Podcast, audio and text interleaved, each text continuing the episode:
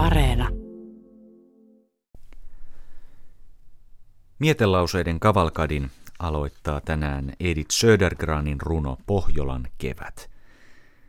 Södergran on kirjoittanut vuonna 1916 tämän surumielisen ja kauniin runonsa ja sen on suomentanut Uuno Kailas.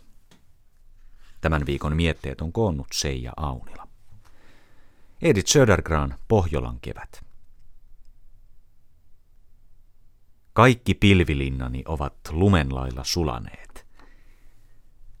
Kaikki unelmani ovat vedenlailla valuneet pois. Ja kaikesta siitä, mitä rakastin, on jäljellä ainoastaan sininen taivas ja muutamia kalpeita tähtiä.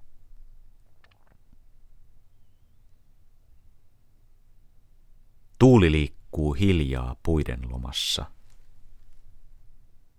Tyhjyys lepää. Vesi on vaiti.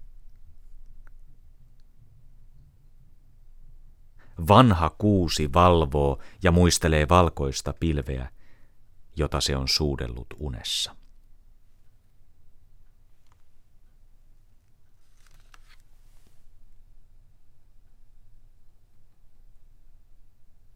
Luin päivän mietelauseeksi Edith Södergranin vuoden 1916 runon Pohjolan kevät.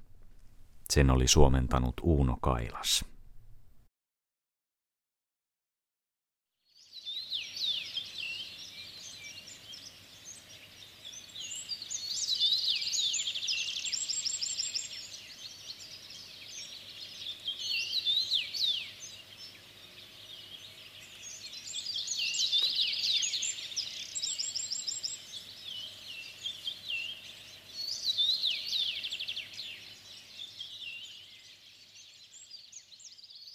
Música